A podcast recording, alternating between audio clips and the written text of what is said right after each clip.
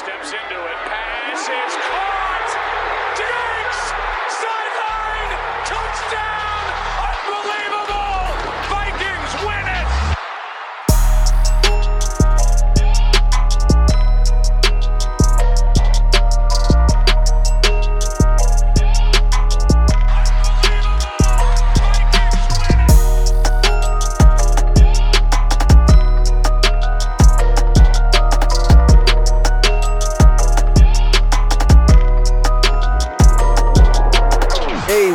To the Unbelievable Podcast. I am BJ Ardell, back here with my guy, Drew Maholt. And today, well, we're continuing on with Minnesota Vikings training camp.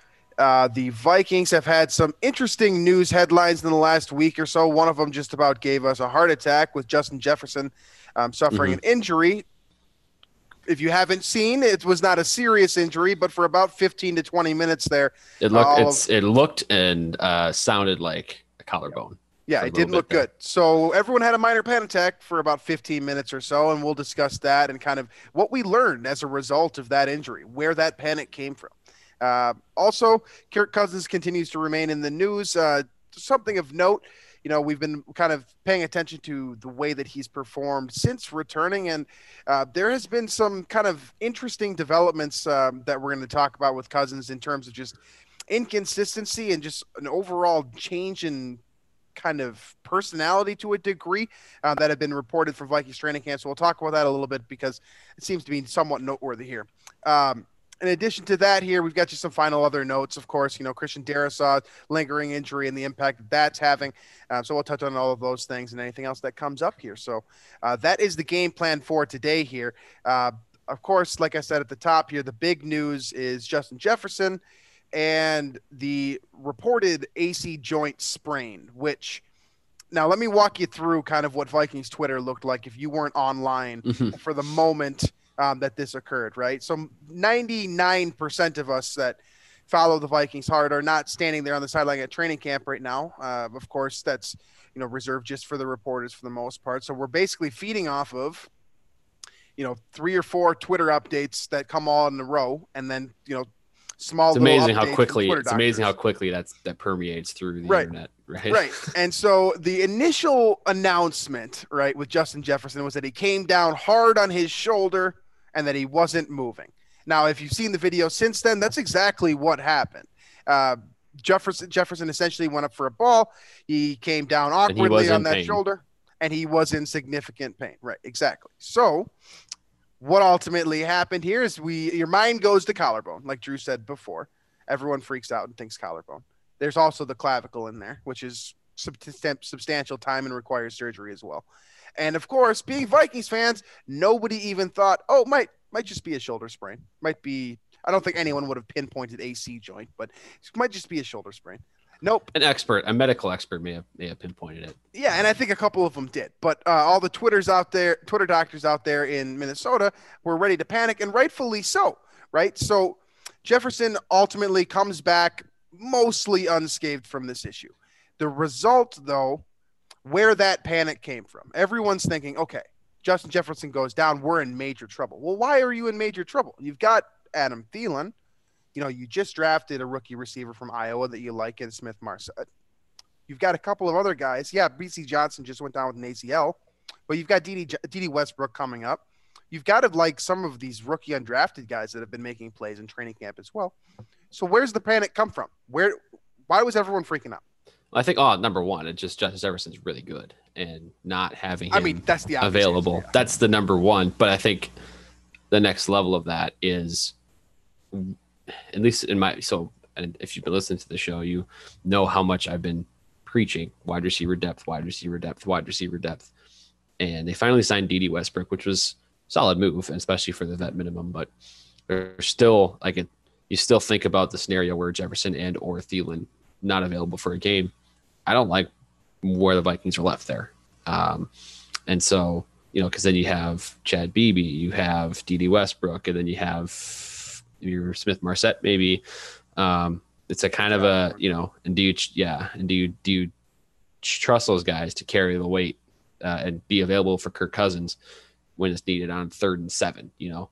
Um, I don't, and that's where, at least for me, from a football sense, obviously I panicked for the sake of Justin Jefferson's health, and Right. um, also for fantasy owners that might have him from a dynasty league or something like that.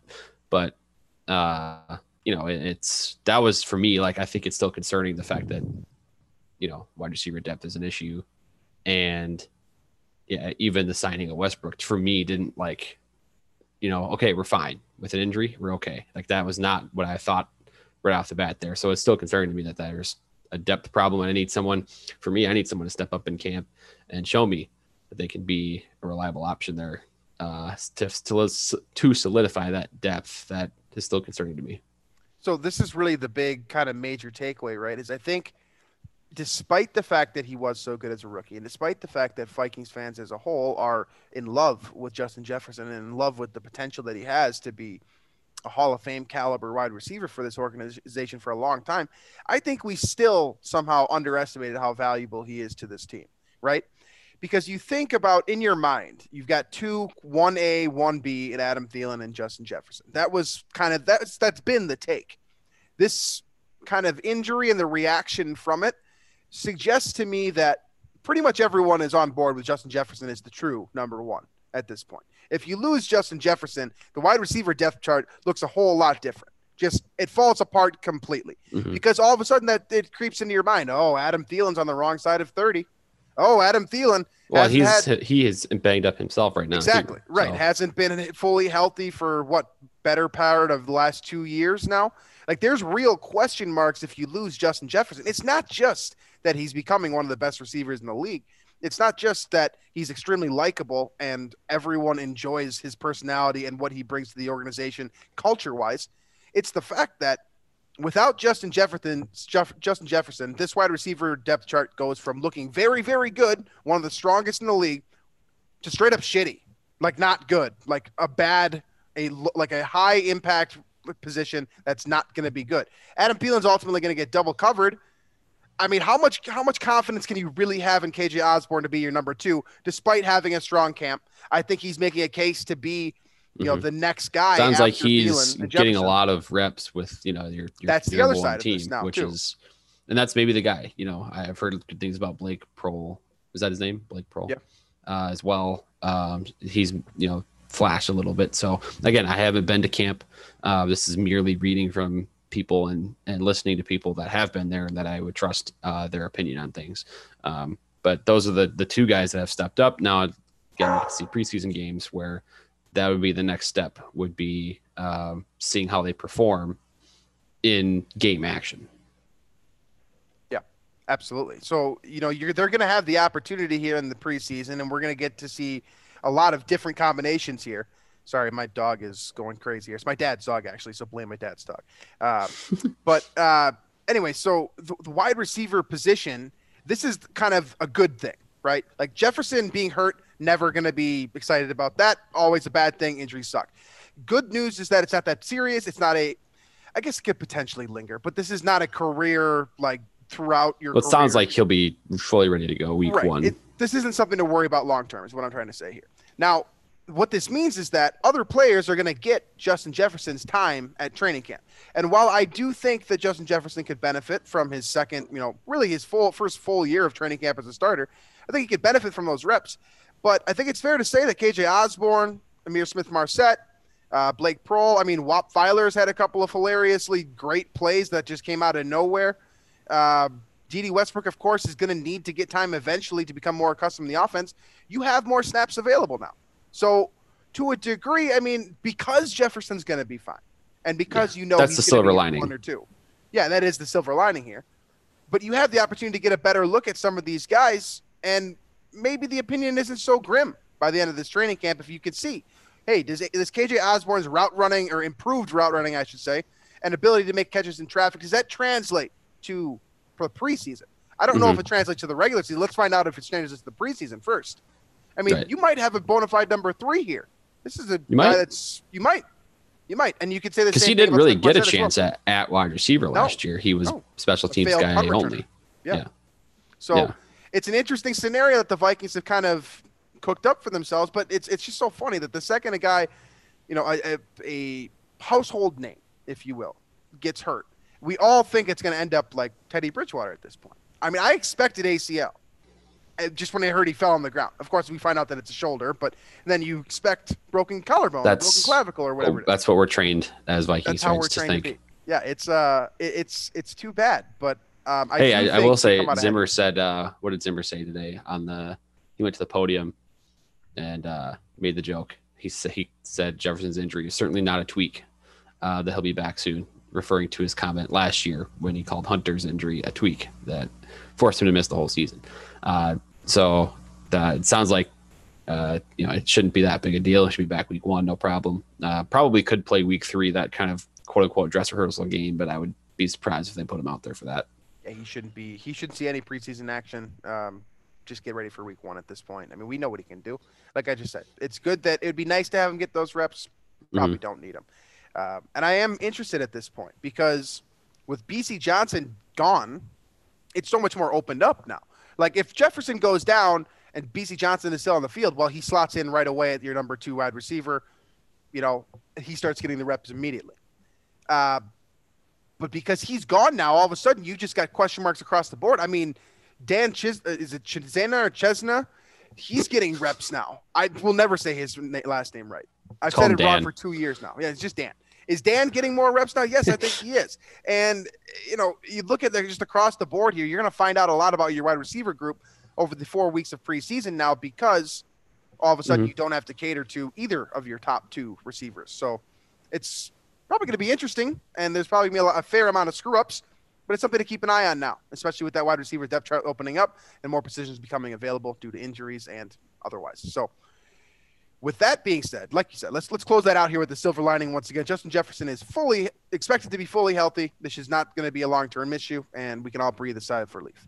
Now, moving on here, uh, other reasons for concern. Now, this Kirk Cousins thing generally probably wouldn't be worth talking about on a podcast, right? It's just it's not it's minor it's minor news, and I'm referencing what Courtney Cronin shared um, in one of her recent tweets about kind of analyzing training camp, and she made mention of just the kind of the way that Cousins has played since missing four games of practice, or excuse me, four practices following the COVID 19 situation, ordeal, whatever you want to call it now Cousins is seems to be just a little bit off, right?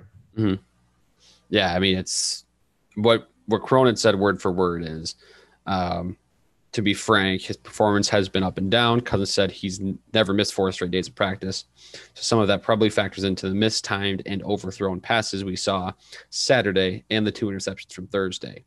Uh, he's appeared visibly frustrated at times, also, which is something we don't see too often from Cousins. So, couple of things different there. Um, I mean, Yep. now it's one thing, I'm sure, getting into a rhythm, throwing to new receivers. I'm not going to be that worried about the you know mistimed and overthrown passes like that'll probably happen when you're trying to get acclimated with new people but the it's and uh, maybe we're totally overthinking this and overreacting to it but like the to me what's rattling is the visibly frustrated part that you know he's never really been that guy most of the time. He's more i mean he when he's when he's obviously when he's it's poor performance but it's not like he's getting super animated about it. Um so the fact that that's a noteworthy thing and courtney cronin is as trustworthy as anybody when it comes to, Yeah. to vikings news and information. So um, that's something that you know maybe it's just a result of missing a bunch of practices but. I, I, I you know, I kind of honed in on that same piece, right? The visibly frustrated part, because if you think back to this guy's entire career, he's had a lot of different obstacles. One thing we don't give him credit enough for is just the adversity that he's faced throughout his career and his ability to overcome. And I mean, he's not supposed to be a quarterback, starting quarterback in the NFL. Mind you, this is the same guy who was drafted by the same team in the same draft as Robert Griffin III. He's never was never supposed to be a starting quarterback in the NFL. We probably don't give him enough credit for that. But my point being here is that through all of it all, through all of it, every piece, I mean, pretty much a class act, right? A little bit boring, in my opinion, a bit of a boner, but he is nevertheless very low key, level headed, keeps the kind of the right mind frame that you need to have for, you know, a, a a league where you're going to lose sometimes, but you need to win as much as possible. I think he's got the mental makeup to do all these things. So, when you see the term visibly frustrated associated with a player who has never shown any signs of visible frustration, despite having numerous occasions to be visibly frustrated, in my personal opinion, I mean, right from draft night, I would have been pissed if I'm Kirk Cousins. Like, That's what right. is the team thinking drafting me? I'm trying to be a starter in the NFL, and you've just got your guy for the next, in theory, 20 years. Obviously, it didn't wake out work out that way, but this guy could have been visibly frustrated from the day he was drafted, and we've never heard of that before. So I have questions. I mean, is this just natural? The fact that he wasn't practicing for four days and just inherently he's not going to play maybe as consistently or as as well as he personally would like, and that amounts to visible frustration. Maybe it's that simple. What I'm concerned about is that this onslaught of people, myself included to a degree, yelling at him to get vaccinated for the, the best, you know, the best result for this team is seeping into his mind. And now he's mad at everyone for being mad at him. See, I I don't I don't buy that. I don't buy that. Okay. I think he's he's so far tuned out of social media stuff. There's just no way he's even looking at any of that. Now, there it's possible that maybe there's teammates saying something to him, coaches saying something to him That's directly, and maybe that's Mike it. Zimmer. Um, now, if I, I would, if it fans, he's he's you know he could he doesn't care what we think or any of the fans think. To be honest, You like or hate him, you know, I don't think he cares. Um, but I, I now if it's something internal where it's a teammate or a coach getting on him about it, then maybe that could be it. Um, now again, we're overanalyzing something probably, um, and there's That's a lot of said, yeah. questions we're not going to have answers to. But these are just merely theories here, um, and it's just I just hope you know everything is good with these guys going into the season where chemistry's fine and they can gel on the field and this stuff's not you know, an issue um, i just hope that that's it's not something that bleeds into the season So the thing with football, and for for everyone that's been watching this for many years, like myself, you know that they're never actually going to say what they feel. Ninety nine times out of hundred, you're not going to get the true sentiment from the player answering the question. Right? They're going to do something to dodge it. They're going to blame it on something else. They're going to put it somewhere else. You're not going to get the true answer. You can't walk up to Kirk Cousins and say, "Hey, I thought you were visibly frustrated today. What was that from?"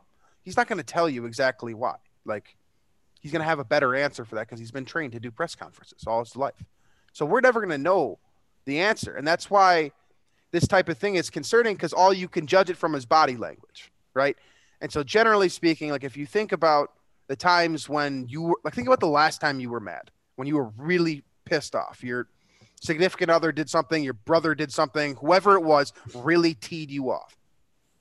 You're completely irrational, right? You don't like you don't always think super well. Mhm. You don't think s- intelligently. And you absolutely don't tell the person who pissed you off what's bothering you until they dig it out of you most of the time. So we're never going to know. The way that you react in that situation and the way that you are acting, you can tell immediately that you're pissed off.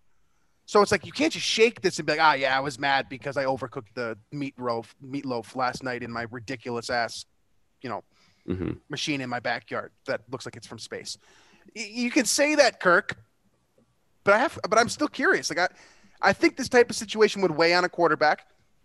I think this type of situation would weigh on a regular person, and I'm curious. Like, does this?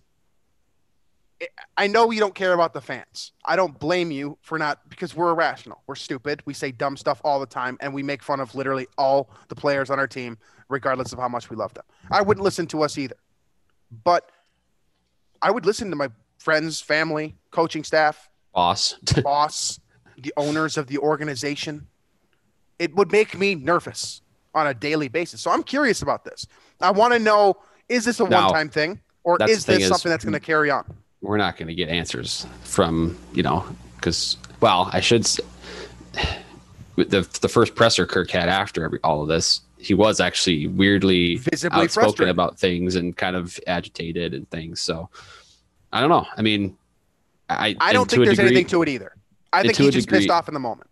yeah well and to a degree i think there's something to be said about you know you get on a team with people and when you're when it's competition time i think people kind of set aside things aside differences and it kind of things gel better than usual. Um, so I think there's when it's time, I think it'll be better. Uh, but you just it's something to at least monitor that hey maybe the everything's not so smooth in that locker room and maybe that's part of it is these protocols and the decisions players are making on on those I mean, it's a polarizing situation, right? It's a polarizing world right now, and it, it's really no different, especially when what is it? Seventy-two percent of your team is va- vaccinated. That means that there's over a quarter of your team thinks that it's bogus. no it's mean, like it's- there it's like 65% is only and it's So- like they're i mean lowest rate in the league oh, One third of your team thinks it's bogus, and two thirds of it are yelling and screaming, saying that this is going to save lives and you need to do this. Like, I can't imagine. I mean, Even- purely from a football sense, I mean, it's it's subjectively uh, like fact. It's a fact. You have an advantage. You know. Yeah. If you Yeah. if the whole team is facts based on the protocols. So, and the, the NFL wants it that way. That's why they set it up this way. Like, you be mad at the NFL, the players are, but like they set it up with this intention, like Mhm. to piss you off, so that you look at the rules and you're like, ah, shit, you know what? I got to go get vaccinated. Like, this is how it's Yeah. going to be. So, uh, it's an interesting situation. And again, like I said at the top of the segment, like, I don't think typically we talk about this. It's just that we're in that lull of training camp where things are happening, but nothing's happening at the same time. And when your quarterback Now, is it's different one thing, right? I mean, that and if we were there, like it's one thing we used to be able to go to camp and, and see the practices and stuff and give our own reports.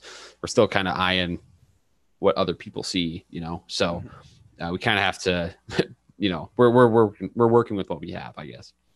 Right. There, it's yeah. This is secondhand news. Keep that in mind as well. So, um, that seems like enough for Kirk Cousins for this show. Let's talk about what the kind of the lingering things going on at training camp here. Um, I want to start with Christian Darrisaw because we've touched on him a couple of times, and obviously, being your first round pick, um, there's Mhm. just inherent, you know, implications, and people have expectations of you, and one of them is that you're healthy lingering injury for Christian Darrisaw. This is making me nervous at this point. Like Well, normally lingering injuries are something to be nervous about, period. But when it's a rookie, you don't know how he responds. He doesn't know the playbook. He's not getting any reps in practice. I mean, we might not see this guy this year. It's making me nervous. Well, it's. I mean, yeah, I, I wouldn't jump to that conclusion, but um, with you know, I, I think it's you see Zimmer sort of coming out, the frustrated Zimmer with the injuries come out, where you know he probably shouldn't be like upset at a player for being hurt, you know, but he does that sometimes where he kind of has that tone in the press conferences where he's like We've talked about this. Trying to yeah, Yeah. Trying to hint at it like oh why you hurt you know because he said something like you know well it's one step forward and two step back and kind of gave this tone like oh it's you know it's time to be done being hurt you know but i don't know this the situation here. I think there maybe was a surgery or something that didn't go uh, quite as smoothly with him but obviously when you uh you know you first round pick you you invest that into a guy. Yeah i would hope the the health part is is looked at and everything. And so um it's it sucks. Uh but on the positive side again you know as same thing with receiver you kind of go in there you can see how other players are performing in certain roles so now you have you know rashod hill in there at left tackle and we talk about also we should probably talk about Oli Udoh being essentially apparently just doing really well getting that guard look uh but yeah it's Darrisaw, you want the guy out there, uh, but uh, it sounds like he's it's an uphill climb at this point to be their regular season. Yeah. it it it makes it that much tougher being hurt as a rookie. I mean, we saw what happened with Garrett Bradbury getting hurt going into what it was his, his second year. It's even harder getting hurt in your freshman year in the NFL because straight up, I mean, you're trying to learn so much, and at the same time, you're trying to get healthy. Like you want to focus on one thing, and that makes this very challenging. And I, yeah, I I, I think it's probably too early to say, hey, this guy's not going to play. But I don't, you know, accounting for the way Mike Zimmer deals with rookies, he's probably got probably not starting until week four, no matter what. And now this, I mean, I think this is this. I don't think we're going to see Christian Darrisaw in a game time situation, barring injury, until probably week six to week eight. That's the Mhm. way that this is going for me right now. And I, it's not a result of the injury so much as it- as it is, he can't be coached as a result. And you, like you said, Mike Zimmer's pissed. Like you could tell Yeah, like he's obviously he's he's he's pissed. He can't really direct it at. It's not fair to Him. be pissed, but like he's mad at the world basically. But it sounds Well, like he's I think mad it at also it's probably uh, it's probably a little bit bleeding in from last year, dealing with all the injuries that took place,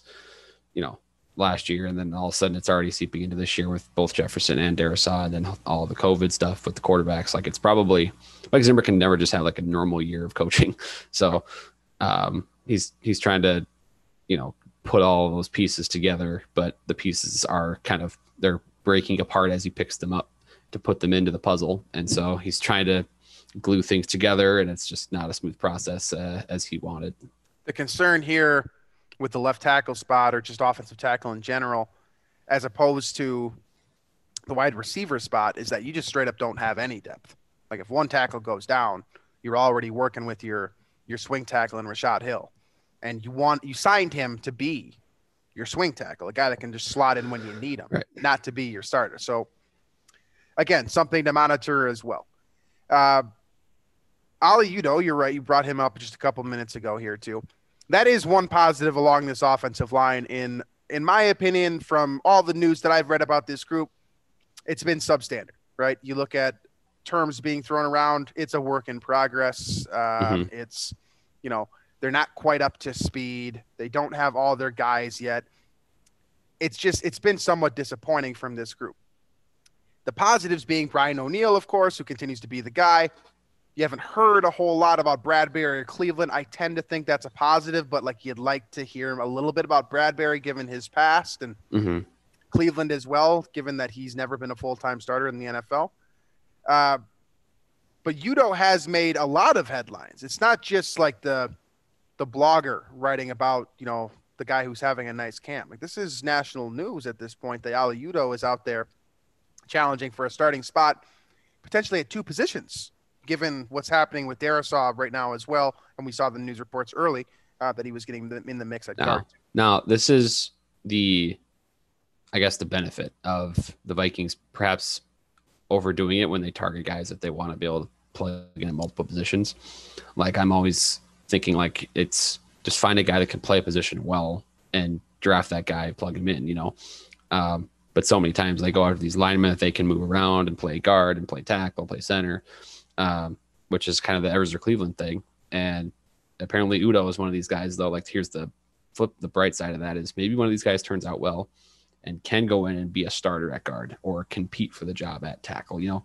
So um, that's the positive, and I like to see that. Now, when it comes time for preseason, well, again, that'll be another evaluation piece, but um, the Vikings are kind of due uh, for one of these, like, one of these guys to hit and be a consistent player on the offensive line. You know, it's been a while since they've really hit on one. And again, I'm not saying that they've been just hammering these these you know invest the investments in the offensive line for years, but uh, once in a while for a team, a guy like this is a reliable player for a long time, and I think Udoh can be that guy that they really haven't had for a while. After they invested in a center in Bradbury, um, they just drafted Cleveland last year. They got Darrisaw now. Like they're they're making their draft pick investments finally. They're starting to do it, but um, Udoh is a guy that you know you'd think if if any of these guys hit, um, Udoh's not the guy necessarily that comes to mind, but based on camp so far, seems to be like he could do it.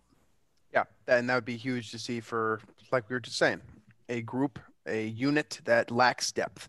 Um, any sort of ascension in any regard. It doesn't need to be Udoh, but it sounds like he might be the guy, and that's you know a big plus for this group.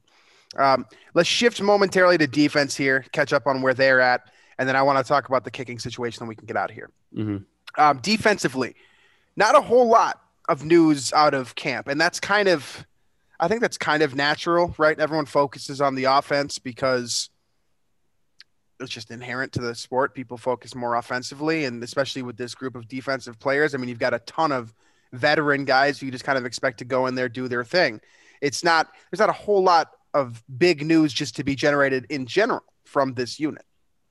One thing I wanted to touch on, and I actually noticed this watching one of those ridiculous um, riddle videos where the Vikings players walk up to the camera and read a riddle and are hilarious about it. If you haven't seen them on the Instagram page, I highly recommend it. Cameron Dantzler is making me nervous with the, with his frame. Obviously, he looks super athletic. I think that he's had a pretty solid camp. There have been a couple of plays where he's been on the wrong end of some highlights for some guys, but I'm really nervous about just how skinny this guy is. coming off of a season where he had a number of injuries, different types of injuries, and lingering injuries at that. This guy looks like he can snap him over your knee, and that that makes me nervous because you know if this guy missed almost you know what close to half the season last year and he's not he hasn't put on in my opinion does not appear to have put on the weight necessary to grind through a 17 game season now i'm concerned that you're going to need to use Bashaud Breeland or Mackensie Alexander on the outside this year. Yeah, that's a that's certainly a concern. Um, and then you know we actually were. It's funny we are talking before the show uh, if we're going to cover the Gladney release, and you're like, ah, it's fine. Everybody, we get the point. You know, there's nothing um, more to um, talk about. Yeah, there's nothing more to talk sucks. about. But from football standpoint, it's just another depth piece you don't have. Um, right. So from that aspect, um, you know, and now it sounds like Kenzie Alexander's been doing well, um, getting back in the in the Vikings yep. and the Mike Zimmer defense, um, being more accepting of that role, um, kind of in the nickel slot there. Um, but it's just, you know, and I, it's not like a skinny corner can't do it. You know, um, Richard Sherman wasn't exactly a thick dude, right? Or isn't. And Xavier um, Rhodes is obviously firsthand. Yeah. Everyone knows what he was able to accomplish. So, so. it's not like it can't happen. Um, but you know, it, it's just you have to be a little bit more. You have to have a little bit more grit if you're if you're the skinny guy at corner playing with these guys like DK Metcalf. You know, so um, it, will be it's another development to watch. And it, it's the thing is he exceeded expectations by all means last year. Um, absolutely. Um, when he was on the field. So, but now he has new expectations. We reset yeah. those expectations based, yeah. oh, based absolutely. off of him upsetting expectations. So. Absolutely. Yeah. Uh, yeah. No, that's, I, I agree with you. I agree with you.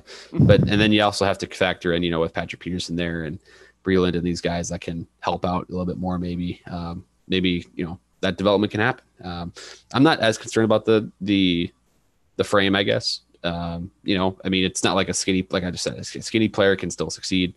It's just, uh, need to, it, he's, he's got to kind of find his own way, if you will. Uh, technique has to be a little bit different than maybe he's being taught just by guys that are bigger. Generally speaking, it just makes me nervous when you're looking at a position that's expected to be physical within the Vikings defense and the guy isn't physically, he's not an asset physically speaking, right? Like his, his, his frame is good. It's long. He's got the length to break up passes and so forth. But press coverage off the line of scrimmage. I'm watching Cameron Dantzler this year. That's something mm-hmm. I'll keep an eye on. So fair enough. On the other side of this, um, anyone else on defense that stand up stand out to you positively, negatively? It seems from my vantage point like it's I'm excited to watch Danielle Hunter again. Tell you that. yeah, absolutely. I mean, and I, that, he's got kind of more like of a chip just, this year too. He's like talking more. He's got more which attitude. Is good. Yeah. I mean, it's and which is good because like the way he, his contract is now set up, where he can kind of, you know, if he is on the field and he plays out like a superstar, you see these contracts that these linebackers and pass rushers are getting. It's he's he can still, and he's young enough, obviously, to earn another big payday, a massive one, where he could get twenty five plus, you know, million dollars in a season. He might deserve so, it, and I think he would if he's healthy enough, absolutely. But um, another thing too, I just thought of is along the same line. So it was the Darius Leonard contract is the one I was kind of alluding to. These guys are getting absurd money. Eric Kendricks' contract is looking extremely cheap right now for a guy who's probably a top five at the minimum, uh, the middle linebacker in the league. Ten million dollars a year for that guy is uh, stealing. So he's another guy. Maybe going to next year, uh, he might maybe you know try and rework that himself. Little but that's just another thought because he's a that's a star player. Uh, Danielle Hunter, obviously a star player. Uh, Barr's probably on that fringe, but I mean, you have Barr, then you have Harrison Smith on the back end. I mean, you have players on this team, man. It's just, uh, you know, seeing how well this depth, these these kind of fringe roster players can keep things up if there's injuries. That's the one thing I'm concerned about this team. I mean, it's funny. Just a note on contracts, like NFL contracts are basically all one year deals, right? Well, especially now. Yeah, I mean, I mean, it's basically like you could sign a five year contract and like that's great. You might have you know guaranteed money for three of those years and you know some sort of salary if you, bonus. If you like show out, if you show out that year, you, you immediately know, go back then, to the negotiation. Then table. you're like, all right, no, I got the leverage. I, if I don't, I don't want to show up. I, you know, give me more money and I'll show up. There's no middle ground here. It's either you suck and we're going to take your paycheck from you, or you're really good and you're going to demand more money. And that's how it should be. I mean, that's that's how you negotiate in the NFL right now. But like that's there's no in between. So Yeah, that, that is interesting. I was guess it? I Was, haven't even was thought it uh, How, Xavien. Howard from the Dolphins who just did that with like four years left on his deal? Yeah. just got like, like, I got another 10 five interceptions million. last year, so I want more money. And hell, they gave it to him. So Yeah.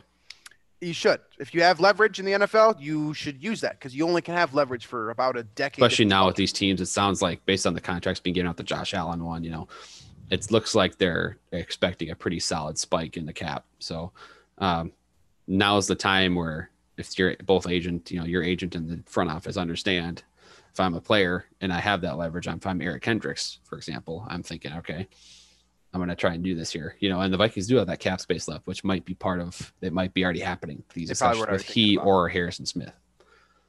All right. So defensive side of the ball covered. Uh, special teams. This is something that I think is already a major red flag, but because of the sideshow that's been going on at camp, we haven't been talking about it as much because generally speaking, no one cares about kickers until they miss a field goal, right? Yeah. But we have been, as a fan base, in my experience with you and myself and everyone else, we've been predisposed to be nervous about the kicker position. And this is a situation to me where if you're a good football team, like if you believe this is a playoff football team, you have to be throwing up red flags at the kicker spot right now for the Vikings. Greg Joseph, who is kind of your, uh, I guess your your your starter to a degree to get it started I at mean, camp, the, the, the, the, the career is not super promising, and it sounds like it's been shaky for him. right? Riley Patterson's been decent, but like it's it in a way it's tough that there's not one emerging. I guess um, as sort of the go-to guy, and I like that. I mean, I like that they're not going after and drafting a guy, but I don't know. It's you know, I I just think back to drafting Daniel Carlson and how that in a way messed things up, even though Carlson has become really really good. But like, what What's so what was so wrong with uh, keeping Kai Forbath? You know, because That's I the feel move like- that broke the camel's back, really. because he was i mean he was not perfect but he made the clutch kicks when It he had to for us. he made the perfect for clutch kicks when he had to if i remember correctly from 2017 They're just all know? inside 50 yards, so no, everyone was pissed. That's that was his fatal flaw is that he Right. could connect from beyond 48 yards or whatever it was. And I think, I think that was a grass is greener situation where the Vikings were like, "Oh, this is pretty good. Let's see if we can get better." And everything went to shit. And it's kind of been that way since. And I am here to say that Yeah. what is it, Plus- August 9th? I'm nervous about the kicker Yeah. position moving forward. well and that's just being a vikings fan so I don't know who it's gonna be though. Like normally, like you have a general idea, like it's like, all right, this is Blair Walsh's job, it's someone else's to take, or whatever. i don't have i don't there's there's no This isn't like that. This is a true blue kicking competition, and no one's running away with it. No hell, no one's doing anything to benefit the organization at the kicking spot right now. From the news that I've seen, there's been zero consistency, and that's really all you need from a kicker is mm-hmm. consistency. And you got zero of that from what is Yeah. there three kickers on the roster now? Two for sure. I mean, bring I'm- back kari vedvik don't do that either. I mean, that's just another deal that ruined the Vikings. Like we haven't even talked about that. That was the first episode of this specific podcast that we did was Kari Vedvik. Fifth round pick, you traded for a backup kicker. That looks really bad in hindsight. This oh, position yeah. sucks. I don't. I, and honestly, we can bitch and complain about this all the time. I still don't. I'm not going to be able to find a solution. I don't know what to do at the kicker spot because I don't want to draft one. I'm going to get mad if you draft one. I just want you to find one, and I don't know how you do that. Like I, the Vikings are just continuously screwed at the kicker position, and this year looks no different. That's kind of where I'm Mhm.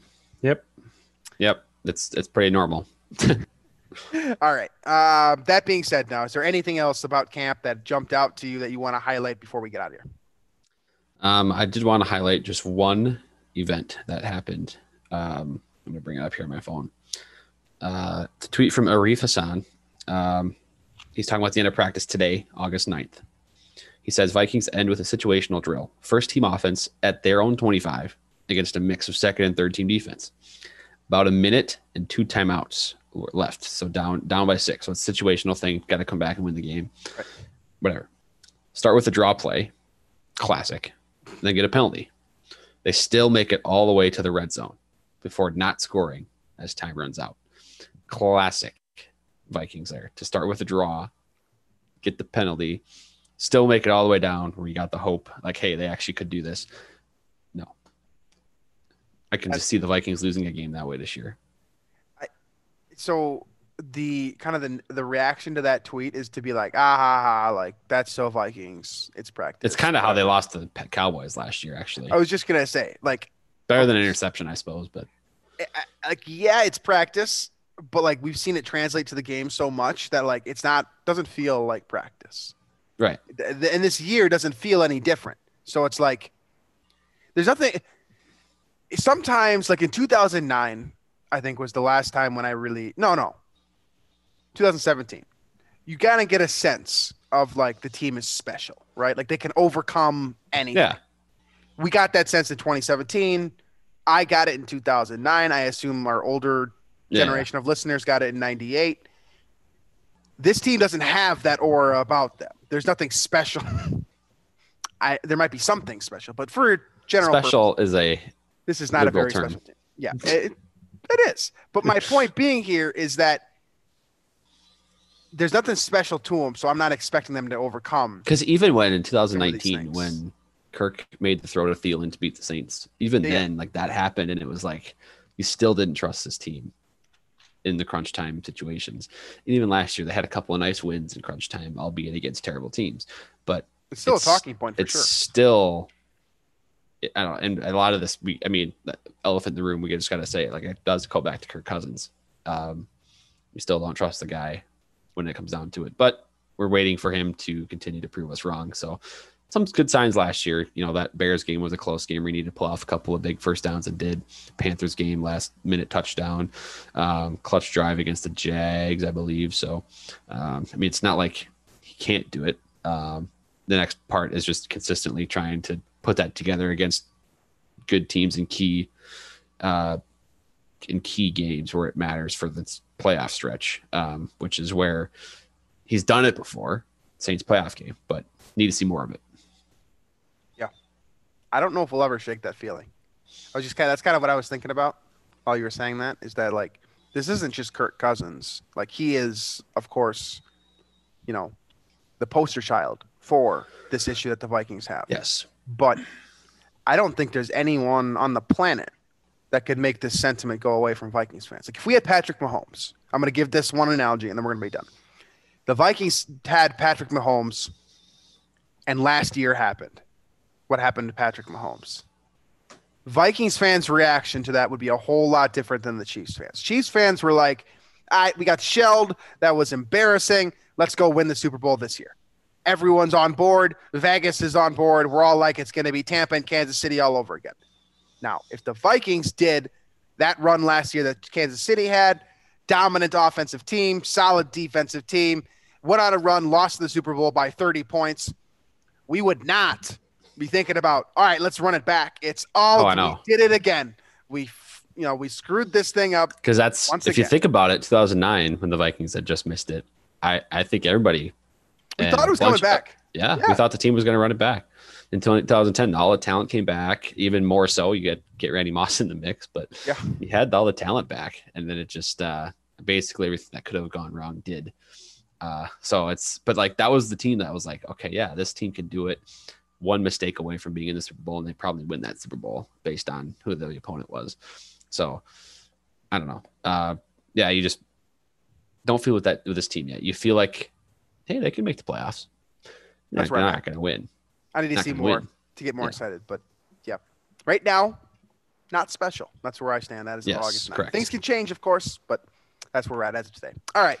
So that about rounds out the show for today. I think we covered a lot of ground here. Uh, made note of you know the most important events going on in training camp. Uh, we will continue on with what we've been doing in this kind of methodology. I believe the next time we speak, we will have a football game to discuss. So that's the Mhm. first time in what four months or so that we'll have um, legitimate film evidence to take a look at and see where this team stands and see where some of these guys who, you know, of course, you're not going to see the starters for very long, maybe a series at the most, but we're going to finally get the opportunity for all of us to judge where some of these guys stand on the back For end sure. of the roster. And that's exciting times. So looking forward to next episode. Uh, as always, thanks for listening. We appreciate it. You can find us on iTunes, Stitcher, Google Play, Spotify, wherever else you listen to your podcast. You can look us up on Daily Norseman as well. Our shows, as well as the rest of the Climbing the Pocket team, are posted there. You can leave a comment, drop us a line, whatever you think. We appreciate that stuff. And then make sure to check out what the rest of the team is doing. Um, they're doing video content, audio content, and written content. So you can find all kinds of different stuff over at Climbing the Pocket. So thank you all for listening to us, and we will catch you next week.